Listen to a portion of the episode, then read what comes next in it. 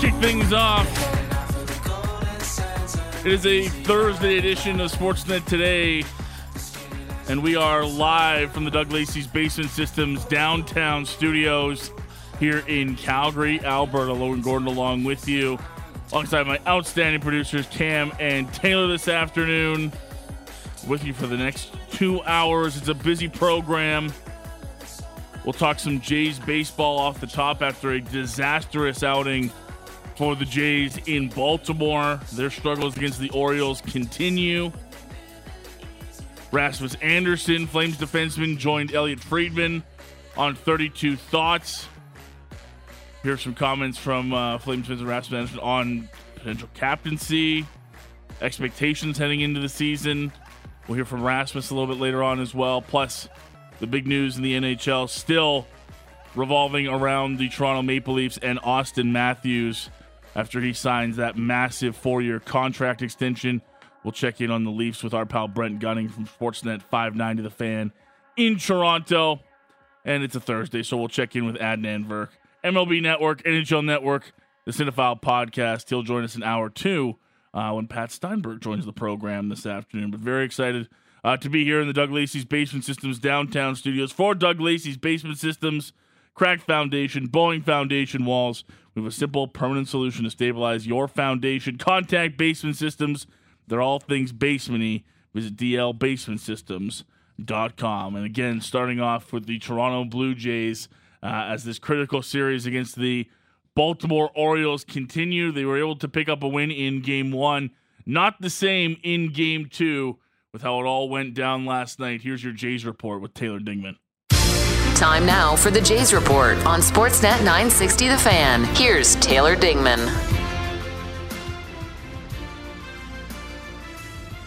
Last night was not the game the Blue Jays were hoping for as the action unfolded in the bottom of the third as Ryan Mountcastle's single to center field allowed Gunnar Henderson to score, giving the Orioles an early 1 0 lead. In the fifth inning, Anthony Santander stepped up and launched a powerful home run to right field, extending the Orioles' lead 2 to nothing. The Orioles kept the momentum going in the eighth inning with Trevor Richards on the mound. Anthony Santander once again sent a homer over the right field wall. A wild pitch by Richards allowed Mountcastle to score, and a sacrifice fly by Cedric Mullins brought in Ryan O'Hearn. Adley Rutschman's single drove in two more runs, solidifying the Orioles' 7 to nothing victory. Now let's shift our focus to the upcoming game. Injury updates reveal that Chad Green is set to rejoin the team on September 1st when the rosters expand following his recovery from Tommy John surgery. Tonight's game will feature Jose Berrios on the mound for the Blue Jays with an impressive 10 0 win record along with an ERA of 266 in 13 appearances against the O's. Facing Berrios will be Kyle Gibson of the Orioles. Gibson boasts a solid record of 7 wins and 2 losses backed by an ERA of 423 in 13 appearances against the Blue Jays. First pitch is scheduled for 5:05 p.m., so make sure you tune in right here on Sportsnet 960 to catch all the action. Catch the Blue Jays all season long right here on Calgary's home of the Blue Jays, Sportsnet 960 The Fan. Thank you, Taylor. Yes, things fell apart for the Jays in the top of the eighth last night, and uh, Kevin Gausman got the start. Solid performance from Gauze, but just not enough from the Jays. Uh, here is uh, what happened in the top of the eighth when the Orioles blew it wide open. That Santander homer, a huge swing in this game. Blue Jays have only put one runner in scoring position today and just have not had any offensive success and and making it a bloop and a blast game instead of a one swing game. Huge deal. Santander slams another one way back and way gone. Two homer night for Anthony Santander. It's 3 0 Orioles. 0 2. Change up in the dirt off the chest of Jansen. Runners are going to advance. Throw to second into center field. That'll score a run. As getting up from third base and jogging home is Ryan Mountcastle. Into third is Ryan O'Hearn. Jansen only got a piece of it. It rolled up the first baseline. They had a shot at second until he threw the ball over the head of Whit Merrifield. It's 4 0. 3 2. Liner up the middle, base hit. That should score two. Already in Westburg. Coming around Urias, he will score. It's 7 0 for the Orioles. That's where it would end off, and it led to some frustration post game as the Jays' win streak is stopped at three. They look to continue to get some momentum as the series continues tonight. But as you hear from Kevin Gausman here, there needs to be some urgency from this Jays team down the stretch. You know, I think that's one of the hardest things about baseball, but uh, also um, one of the easiest is that we play every day. So there's no time to, you know, in football they play once a week. So if you have a really bad game, you're sitting around for a week waiting to, you know, have another chance. Whereas, you know, these guys are going to be in the batter's box tomorrow at seven o'clock, ready to go. And so, um, you know, you got to know that, um, you know, we're just waiting for that you know that that big stretch, and we've kind of been waiting for that all year. And um, you know, is it going to happen? I don't know. You know, I, I, hope it does. I hope it starts tomorrow. Um, but we can't keep sitting back and waiting on that. You know, we gotta we gotta go now, and um, we need a little bit more sense of urgency. That last part there, probably the most important from Kevin Gausman. They've been waiting to get on a good stretch this year. It just hasn't happened. Is it going to? Well, like Kevin Gausman says, he doesn't know, but we sure hope so. And we'll see again tonight if the Jays can start up on the right foot. 505 first pitch right here on Sportsnet 960. Berrios versus Gibson. You can also watch this one on the Sportsnet television network. Shifting over to hockey, uh, 32 Thoughts, the podcast with Jeff Marek and Elliotte Friedman, ramping back up as the hockey season approaches. Had some big guests over the last couple of days as the uh, NHL's European media tour has been on in Sweden. Elias Pettersson, William Nylander, part of their uh, guests on the podcast that came out this Thursday. And one of those guests also Flames defenseman Rasmus Andersson. And no explosive bombshells here from Ras, nothing uh, that needs Flames fans to get worried about, but some interesting comments, no doubt, uh, from Rasmus as he's asked about the captaincy situation. A bit of a look into what it was last year uh, for Michael Backlund, who assumed a large leadership role, and, and, also just how he's feeling. We've heard so much about the the positive nature and the positive feeling that this team has under Craig Conroy and Ryan Huska heading into a new season. He was asked about that and more. Here's uh, Rasmus Andersson with Elliotte Friedman and Jeff Marek on the latest edition of the 32 Thoughts podcast. Uh, Rasmus, first of all, thanks so much for joining us. Yep. Um, nice to be in Sweden. What's the best part of it? Malmo southern part. Uh, uh, close to Copenhagen. That's the best part about it. oh the best part about Malmo is uh, you're close to Copenhagen. Quick ferry? yeah. No, you just take the bridge. 20 minutes, right. you're downtown. Uh, no, That's but fantastic. Um, Stockholm is a beautiful city. Yeah. Uh, especially, you know, I never really liked Stockholm before, but uh, last two, three years, my wife has always loved it. And uh, so Mm. we come up here and, you know, spend spend at least two weekends a summer here and Yeah. uh, you know a lot of people move up here to study and so we got a few friends here and that we hang out with when we're here Nice. And that's going to be the headline Rasmus Andersson, colon, Stockholm sucks. yeah exactly clickbait clickbait Here we go. yeah Thanks Another for, the, one. thanks for the easy headline, Raz. Thanks for the easy headline. I think a lot of people, and I would imagine, you know, uh, someone on the team as well, are looking at the Calgary Flames and, and wondering what's going to happen and what the team is going to look like and who's staying and who's going, etc. Um, new GM, new coach. Toffoli is now with the New Jersey Devils. What questions, as a member of the Flames, do you have about your team?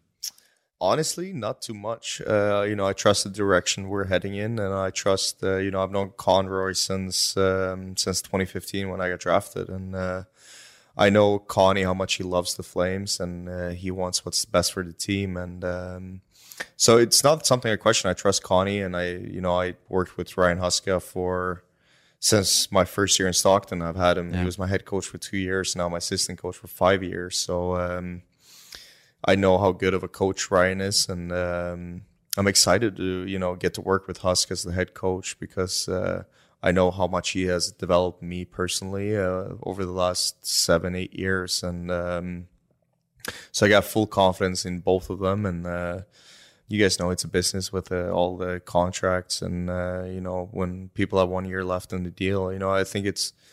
I think it's so it's so different, right? With uh, if you compare Lindholm to Backlund, yeah. for example, you know, Bax has been in Calgary for what 15 years, yeah. and uh, and you know, if you're Michael, you're what 34, 35 years old, you haven't won. And he said it himself. He said it in the media. It's like, you know what, as of right now, I'm not going to resign. But, you know, if the team is doing well and we got a chance to win, I'm going to resign. But I'm going to wait and see how this year plays out. I want to win. Every player wants to win a Stanley Cup, and he hasn't done it. So, and with Lindy, it's business. It's got to work for both sides of uh, both mm-hmm. sides of it, and uh, and with that, you know, you don't pay too much attention to it because you hear from everyone else. Uh, yeah. You know, I, I had personally I've been in a situation, but you hear from everyone that you know when it's business, it's business. You know, it's got to work for both sides of it, and um, so with Lindy, that part, you know, you're staying out of it. With Bax, you understand, and you know, I think Tanny is in a similar situation. You know, if if we're good, they they love the city. They, you know, Bax has lived there for 15 years, and I know Chris loves the city too, and. Uh, so you know it's two different worlds and uh, it's hard to compare and uh, but you know uh, you know, I think the guys are just excited to head back because I they know what happened last year, and we we mm. want to prove everyone wrong that we are a good team. We you know we we lost 17 games in overtime. It's like that hasn't happened before, and it's if we win five of those, we're in a playoff by three four points. So it's uh, I think we all got that chip on our shoulder this year, and. Um, we want to prove uh, the doubters wrong. See, that's why I think the Calgary Flames are the ultimate wild card yeah. this year in, in the NHL. Because listen, we all know how good this team can be. And we all know what we saw last season, where it was false start after false start yeah. after false start. Do you have a sense of how good this team can be? Well, it's funny about last season too. The one game that really sticks out for me is we we play Boston at home, the best team in the season, right? And you know, win the shots like fifty to fifteen. We outplay them by a margin, yeah. and we lose in overtime like that's how our year felt like. You know, we we had what 50 games, one goal games, and it's like we didn't win those games. Like, so how do we, you know, get that extra point and win the game maybe in regulation instead of overtime? You know, we we can't be scared of losing a game. We got to, you know, go out and win it in the third and not just, oh, you know, we take one point yeah. here. You know, we go out and win it in the third and you know, not be scared of losing, go out and win the game instead. And I think that was a difference between two years ago and last year, where, you know, we had Johnny and Matthew and Lindy, you know, when they were really mm-hmm. connecting, mm-hmm. you know, we didn't lose a game. They, you know, they had four, three, four points each a night. And, you know, when you don't have those players, you got to win as a collective, you got to win as a team. And it felt like we were just, we were scared of taking the chance towards the end of the games to go out and really win the game mm. instead of, you know what, let's go out and win it. Let's not play for the tie. Let's not, you know, and in overtime, let's, you know, let's keep the puck. Let's make plays. Let's, you know, score when we got to score. And it was like, it just felt like, you know, at times we were scared of winning the games. You know, uh, one one of your teammates, I talked after the season. You know, he said to me, you know, last year it just from the moment the Tkachuk trade happened, it just like everything that could have gone wrong went wrong. Yeah. Like it was shock for everybody involved. Like the Gaudreau thing was a shock in one way. The Tkachuk trade was a shock for another way, including the players we traded to Calgary. And then he said there was just so much noise. Yeah. He, he said to me, you know what we need? We need boredom. Yeah. And it just quiet and play. Yeah. He said it's hard because if you mentioned the business side of the contracts that have to get done. But he said if we can just have a quiet year, everything here is going to be fine. Yeah. It feels like it's never a quiet year though with the Canadian market, right? it's a Canadian market. yeah. uh. And you know, I, I we kind of laughed about that, but he he just said like we just don't need drama. Like that's what he said. Last year there was too much drama. Yeah. No, I agree with you. And it's it's so hard too, right? Because the the fans are so passionate. You know, they they make you know, they talk about every player. They evaluate every player, you know. It's so it's like it's so hard to have a quiet year, but it's like if you play in a Canadian market, you got to embrace the chaos.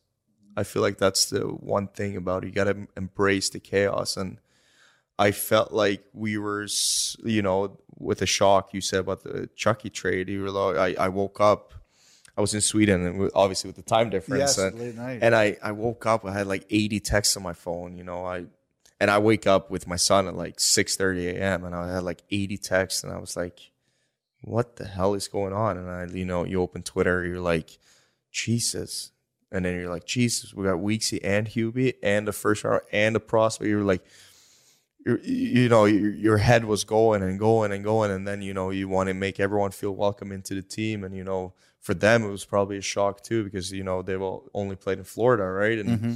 you know, going from a small market to a a big market, it's probably a shock for everyone, and and you know that's why I'm excited for this year. It's like you know Johnny's got to get his feet under him. He's gonna he has something to prove this year. You know, everyone talked about you know the biggest downfall from a year from another with him. You know, point wise, and it's like well, you, know how good of a player he is. He's a really good player, and he's he has everything you need to succeed. And I feel like he, he's going to come in with a chip on his shoulder this year and and be one of the best players again. I have no doubt about that. And you know, with Weeksy, everyone was like, "Well, he didn't have the same points, but he was like one of the best defensive defensemen in the whole league in like every statistic category. He was one of the best." The points came after the All Star break. That's when the points came for him. So, like after the All Star break, he was arguably one of the best defensemen in the league. So it's like if we just come together and, as you say, maybe quiet, but you can't have quiet in the Canadian market because everyone always writes something about the team. So it's like embrace the chaos and let's just play. Let's have the swagger. Let's have the chip on our shoulders. Go out and prove everyone that how good of a team we are, and let you know. Let's have some fun along the way, not just like the business side of it, or you know, we got to mm-hmm. win the game. Let's have fun. Let's you know, it felt like we had fun in the group, but we didn't have that much fun at the rink. Yes. You know, like we just gotta have fun at the rink, have fun in practices. You know, when we practice, we practice, but have fun before and after. I feel like that's gonna be a really big change this year when you know the guys are gonna come in and have a chip on my shoulder. I'm gonna have a chip on my shoulder. You know, I'm, I gotta be better. Everyone's gotta be better, and that's the way it is in the Canadian market. There's no you you can't hide anywhere. You know, everyone knows in Calgary who you are and who you represent and who you're playing for. So it's like let's embrace it. Let's play. Let's have fun. Let's win games. Let's not be scared of losing. And I feel like that's the mentality we got to have. in the middle of all that chaos last year, you had a great year. You played really well. And it also came at a time where you suffered a pretty traumatic injury. And, you know, I saw you spoke to one of the Swedish newspapers about it. And what someone said to me is that you played well, serious injury, very hard year. And the way you're talking right now about embracing the chaos, they said, you could be the captain of this team. Like, does that appeal to you? I mean, you know, with social media these days, you know, uh, there's been a lot of talk about it, but you know, it's let's put it this way: it's, something you would never turn down, and no player in the league would ever turn it down. And I would obviously love to be the captain of the Calgary Flames, but I, I feel like we have a lot of good leaders in our team, and you know, whoever Connie and Husk, because they're such a smart persons, whoever they pick, it's going to be the right pick.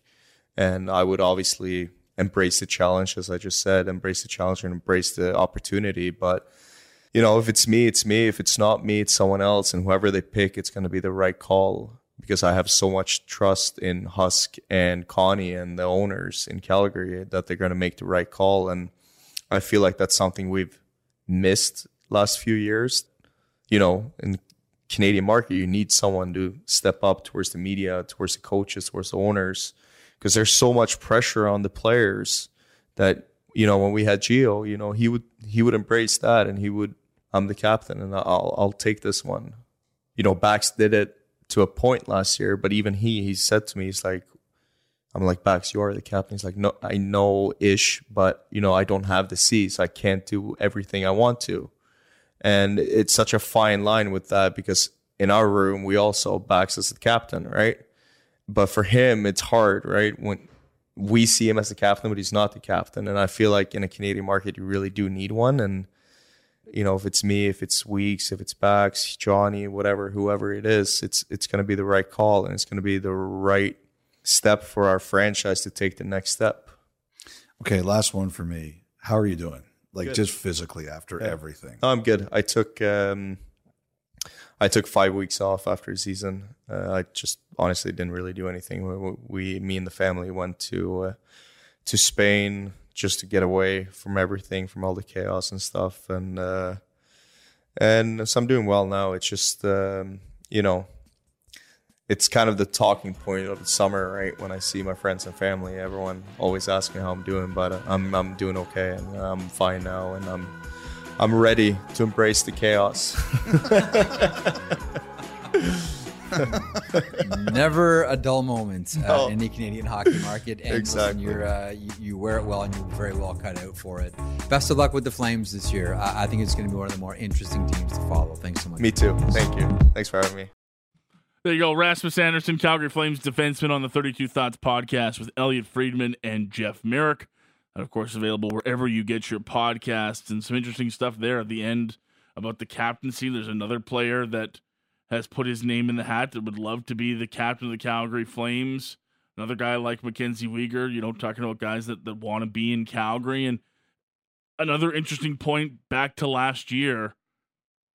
Not that we want to rerun it over and over again but more of that this group might have had leaders on it and we all believed that but you know he mentioned michael backlund trying to be that guy and trying to be that middle ground between the players and the coach and the gm and he only felt like he could do so much because he wasn't the captain he didn't have that c on his jersey so clearly there was a disconnect between being a, a leader in the room and, and just how far a guy like Michael Backlund, who's been here a very long time, felt he could take it without actually having that captaincy. And I think that's why we've heard so much about it. I think it's why Craig Conroy and Ryan Huska have made it a priority and made it known that there's going to be a captain starting this year. Whoever it is, I think has a pretty good idea after the last couple of seasons of what this group needs from that position. And I think the group's going to be better off having uh, a dedicated player to wear that captaincy, whether it's Rass, whether it's Weegar, whether it's somebody else we haven't talked as much about.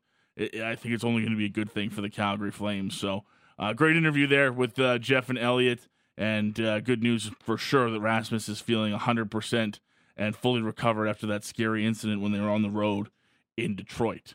We'll take a break. We'll come back on the other side. More hockey talk around the corner. Fallout from the Auston Matthews contract extension in Toronto. Our pal Brent Gunning is going to join us from Sportsnet 590 The Fan. That is next. This is Sportsnet Today here on Sportsnet 960 The Fan.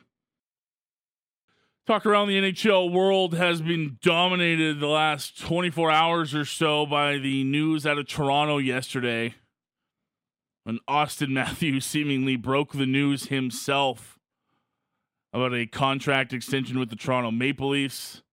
It's a four year deal for the Leafs superstar that resets the top payment for one of the league's top players.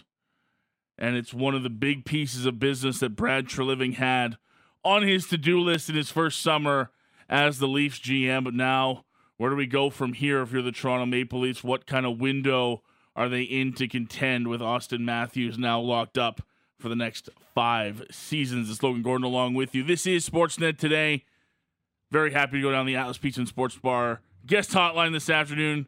Chat all things Auston Matthews and the Leafs. It's our pal Brent Gunning from Sportsnet 590 The Fan in Toronto. Brent, happy Thursday, pal. How are you? Yeah, I'm doing well, Logan. How's it going, man? Not too bad. Uh, I see you've been uh, up early in Toronto last couple days. Are you a morning show guy, or is that a tough get up for you? No, it's fine. That's uh, that's where I made my bones. I was a morning show intern uh, hundred years ago. So yeah, I'm a morning guy. I uh, I got a little little kid at home, so it's either working in the morning or being up doing that. So uh, might as well get the work out of the way, I guess. Yeah, no problems for me. And I guess this is one of those easy summer shifts to walk into when you've got uh, news like the Auston Matthews news we got yesterday. Uh, initial reaction when uh, I, I don't know whether it was when Auston tweeted it himself or when the insiders started breaking it. What uh, what went through your mind as that came through? Well, I got to say, the happiest time ever was between the time between Matthews tweeting that he's going to stay and the deals of the contract coming out. Because then we could dream, you know, we could imagine maybe it's five years, maybe it's 13 million if it's just going to be four. uh, yeah, I, I think relief is first and foremost the thing that everybody felt when they saw the tweet from Matthews. And then I think just based on all the conversations everyone was having about this, there was no version of this contract that Leafs Nation was going to be over the moon about, other than the fact that he signed. And I think that that is the first, second, third, and fourth most important thing. But yeah, when the contract details came out, maybe there were some people who were so locked in that it was going to be a three years. You say, hey, you got the extra fourth, and that's pretty good. But uh, yeah, the the best time for reaction, anyways, was seeing it from Matthews himself before we saw the uh, the details from Friedman and the like. What was your take on the four years? Because it sure seemed to me from the outside looking in, this was never going to be a six, seven, eight year contract. And if I'm a Leafs fan, Brent, I have to admit, if I'm going to buy four years of anybody's career, especially the way the NHL is now, I'm okay buying years 24, 25 to 29 or whatever it is for Auston Matthews rather than whatever the potential is of, of 30 to 33, even if it is still good production from him.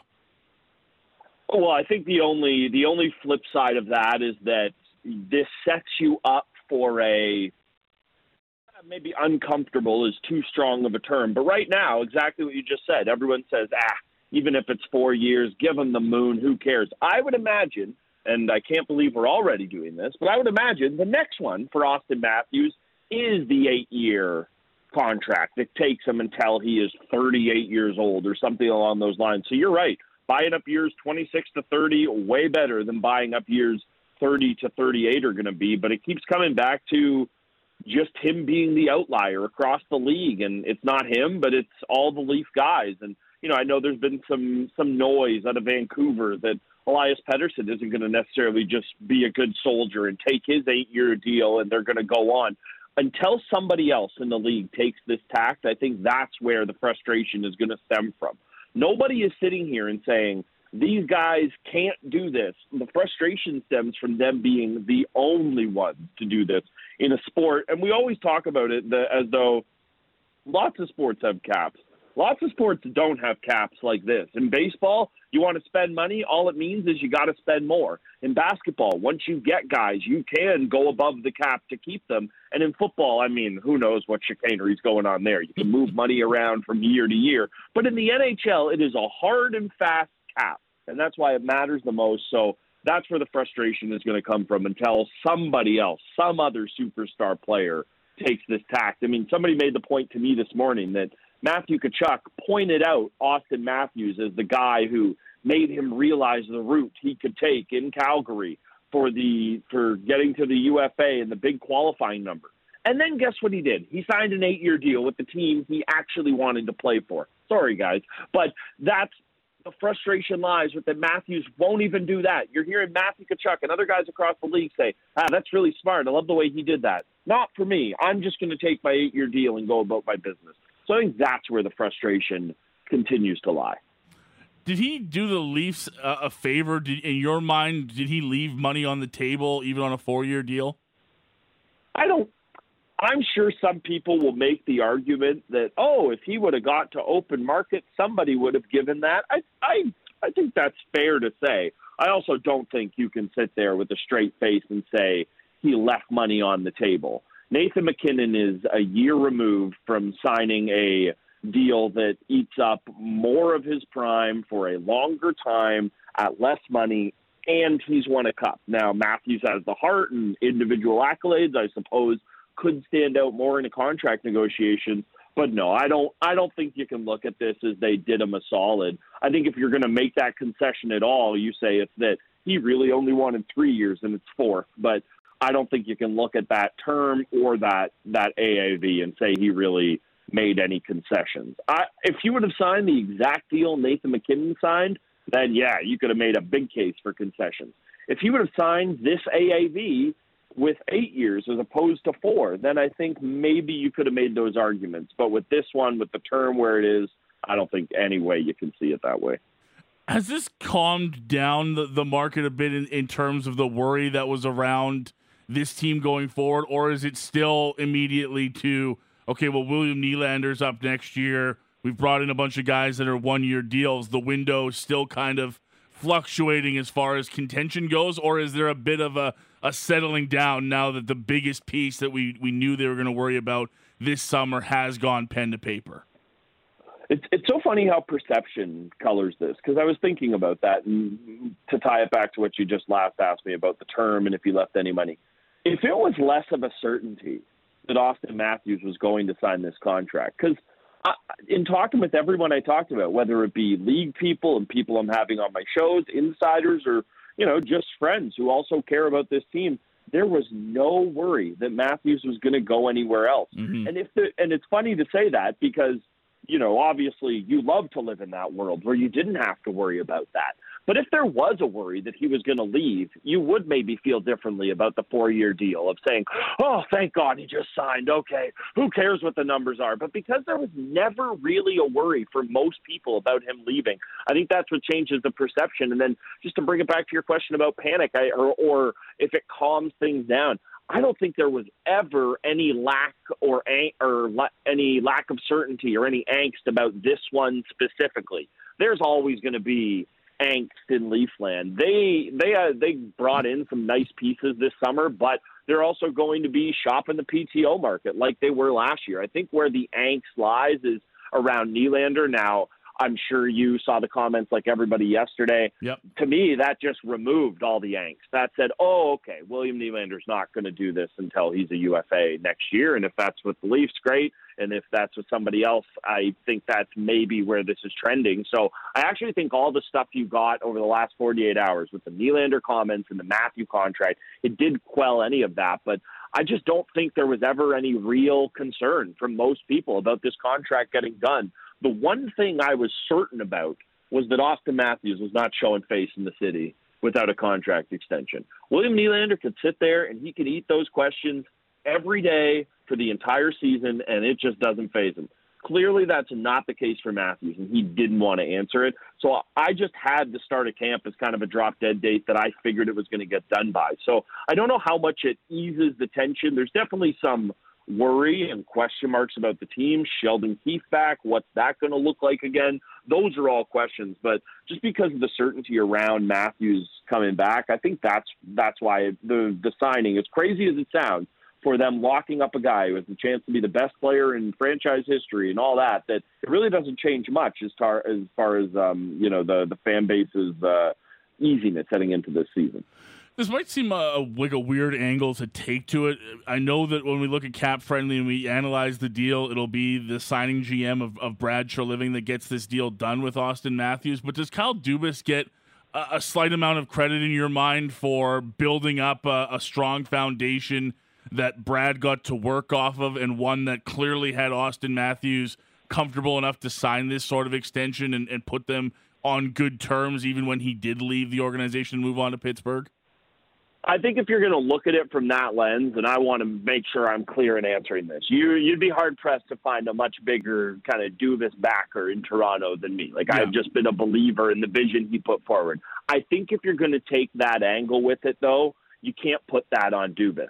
You can give a little bit of it to him. You have to put that on Shanahan, and quite honestly, I know the players all hated him, but you have to put that on Mike Babcock. He was the guy who famously said in his introduction presser that when it's safe, guys are going to want to come home. And he meant that about guys from the GTA wanting to play at home. But he also meant it about guys not wanting to run away from there. And Auston Matthews was in the fold a year later after he said that. So I understand the way you're looking at it. I've seen a lot of people go the other way that, hey, any blame you want to put at Brad for this only being a four year deal, you have to lay it at the feet of Kyle Dubas. And I think there's something to that. I don't think you can look at this uh, this negotiation in a vacuum as to where Treliving was. I just think sometimes people have this fan fiction of a uh, you know a Brad Treliving type or a yeah. Lou Lamoriello type would have just well he would have looked Matthews in the eye and Matthews would have said okay I'm sorry it is eight it's not five. That's the thing I've always pushed back against. But if you're going to look at it from the idea of building up the organization to be a a safer place, a place that seems less frantic then I think you you've got to give or you can give Dubas credit for part of that, but I think it mostly has to go to to kind of Shanahan and MLSE as a whole because they were building that before Dubas got the car keys there. And if you want to look at the pieces of the roster, you know, Mitch Marner, very nice one. John Tavares, very nice one. William Nylander, for sure. But the pieces that are here that we like are the kind of easy pieces to put in play. There is not a ton of organizational depth. You know, even the guys you like outside of that, your your TJ Brodies, your you know guys of that ilk. Yeah. They're here for one more year. It's not some bones of the organization going forward. So I'm a massive, massive Dubas guy, but I think that uh, I, I think that you got to kind of spread the wealth a little when you if you're going to take that angle. No, no, it. fair enough. Uh, two of those guys you just mentioned, John Tavares and Mitch Marner, they have two years remaining on their deal. And, and look, it might be, it might frankly not affect them at all. It might just be a, a causality sort of thing. But do you think that this makes life easier for Brad Treliving going forward with negotiations for those two in particular, knowing that Auston signed up, even if it's not for a long term, but to know that he's got the big piece signed up and those two can see the future together with Auston Matthews for a couple seasons when their deals are done? I think with John Tavares, depending on how much tread is left on the tires there, he's going to have a pretty cut and dry decision to make. He can, in all likelihood, continue to be the captain of the Toronto Maple Leafs, and he can do it making very little money uh, from the from the hockey club, or he can go continue his career elsewhere. I just think that's the way this is going to kind of tread trend with him. With Marner, I think that deal yesterday opens up a opportunity. And again you know i don't know how much this is real. I don't know how much it's just stuff we perceive. But if marner ever wants to kind of leap matthews as the golden boy boy taking an eight year deal with kind of the same aav would be a really really good place to start. I don't expect him to do that. We all know where the cap's going. It's not going to be where it is now by the time it's time for marner to sign that deal that's the thing I would watch for is if we look at perception and we want to see how these guys are viewed among the fan base, among the league. If Marner and let's say Nylander walks because they can't find a deal that, that works for him here, if Marner is the only one of those guys to ever say, okay, fine, just give me the eight fair deal, whatever that is, that's still, you know, over $12 million a season or whatever it will be by the time the cap jumps up there. That's the thing I'm interested of if Marner wants to take a similar tack to Matthews, I think that that contract yesterday just made Brad Living's life uh, a whole lot more difficult in a couple of years' time. But if you're going to have Marner under contract and he's going to continue to be the type of player he is, I think it's pretty similar. It's not the same because there's a gulf between Marner and Matthews. For There sure. is, Yep. but it's pretty similar. It's pretty similar to how you look at it with Matthews and say, okay, you got a guy who's going to be under contract for the peak of his or you know the bulk of his peak it's going to go to probably 31 or 32 with Marner just based on the age will be when that contract is up. Then maybe that's the way you uh, you you got to go about it. So that's the interesting thing for me is watching if Marner really wants to be seen as the guy who's different the best way to do it for him the best way will be to take an 8 year deal. But I would be holding my breath on that one. I know when we talked uh, earlier this offseason about what Brad Treliving had gotten done with some of those one year deals and some of the big moves that he had made, that you were pretty adamant, and I obviously understand why. Uh, that the, the big piece was still to get this this Matthews deal done. Now that it's done, now that the pieces are, are seemingly here for the roster and everybody's, you know, for the most part, we talked about Nylander and he's fine answering those kind of questions mid-season. Is this finally the time, as we're a couple weeks out from training camp, where you think Brad Treliving can can sit back and maybe enjoy a cup of coffee as Leafs GM and and sort of get ready for the season now that the the big work of the 2023 offseason has come to a, a conclusion for now? Yeah, I think he I think he's earned a week off or so. Yeah, I still I will still maintain. I don't know why John Klingberg had to happen on the first day of free agency. That's what I still quibble with. But yeah, I think the work is done. There are going to be guys who come in on the PTO. I think like every other team, they're starting up their rookie tournaments kind of mid September. This is his chance to uh, to catch a little break, and quite honestly, you know, well deserved. He's got Matthews in the fold. I'm not going to sit here and tell you I love the term. I'm not going to sit here and tell you I love the contract, but Leafs Nation loves the player, and, and rightfully so. So good job by Treliving. He's definitely uh, earned getting his feet up for five minutes. Brent, great stuff as always, man. Really appreciate you taking some time out of your day to join us today. Uh, enjoy the rest of the offseason, pal. Look forward to hooking up with you once hockey's back. Yeah, anytime. Happy to do it, man. Take T- care. Take care. Appreciate it. Brent Gunning joining us down the Atlas Pizza and Sports Bar guest hotline from our sister station Sportsnet 590 The Fan in Toronto. Auston Matthews pen to paper on a four year contract extension that kicks in next season with an AAV of $13.25 million.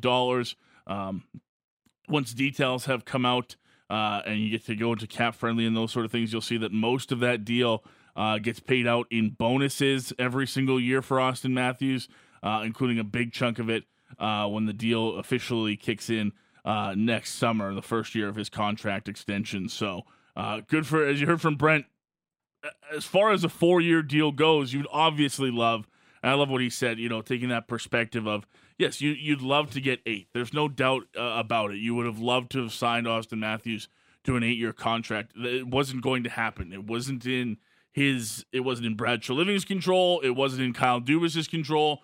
This was simply what Auston Matthews was willing to do. And for anybody that was on the other side of it when he signed his first five year contract and said, well, look, you didn't get him to an eight year deal then. Well, you kind of have now. It's been split up in between two contracts, and the AAV's gone up considerably in both. But yeah, you, you've kind of got him there. And it's nothing that Auston Matthews has ever quibbled about, it's nothing that he's ever lied about. He has maintained pretty much since the conversation began in Toronto that he was going to be a member of the Maple Leafs long term and that he wanted to, to be a part of this team. And look, some guys just don't work in, in eight year intervals as much as a team, as much as a fan base might love that to be. Auston Matthews has operated through a, a flat cap system the last couple of years. It's a business from his perspective. He probably thinks in the, the term that comes up in four years or five years, I guess, uh, with the one year he has remaining on his previous contract, the cap will have jumped significantly. Who knows if we're talking about a 15, 20% jump in what the salary cap is between what it is uh, yesterday when he signed and what it is in five years' time when that contract comes up again and is he's due for a new one. He could be looking at a massive raise. And look, is it kind of the way I know we talked about this with Pat yesterday on the program when uh, on Flames Talk when this happened and was coming down live? This is kind of an NHLer's way of maintaining some year to year value in a salary cap world. It's a difficult thing to do because if you sign up for 8 years, well you don't get a sliding scale. Right? You don't you don't sign a contract saying I'm worth this percentage of the salary cap year after year. You you've signed for your AAV. That's what it is from day 1 until the end of it in, in 8 years. As far as Auston Matthews goes, he's got the leverage. He's a 60 goal scorer. He's a phenomenal NHLer, and we'll have other NHLers coming up in the next couple of years, whether it's Leon Draisaitl, whether it's Connor McDavid, Connor Bedard, guys who will have their opportunity to set their standard and say, hey, either you're okay taking an eight year term and understanding that your contract isn't going to change in, in value over that term, or you can operate like a guy like Auston Matthews does and say, hey, I know the landscape financially of this league is going to be dramatically different by the time I'm done my contract. I'm still going to have value as a 30 year old player at that point.